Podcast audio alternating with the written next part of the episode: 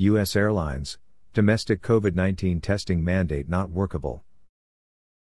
Air travel can be safe as long as everyone carefully follows best health practices. High cost and low availability make it hard to put domestic testing mandate into practice. Mask mandate adds another enforceable layer of health and safety protection to the travel process.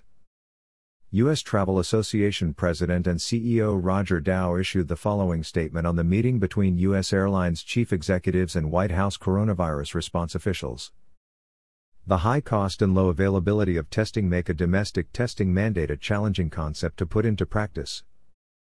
Based on January 2021 data, a testing requirement for domestic air travel would necessitate a 42% increase in daily testing capacity nationwide, a substantial use of testing resources when air travel has already been shown to be safer than many other routine activities. The recent implementation of a mask mandate adds another enforceable layer of health and safety protection to the travel process.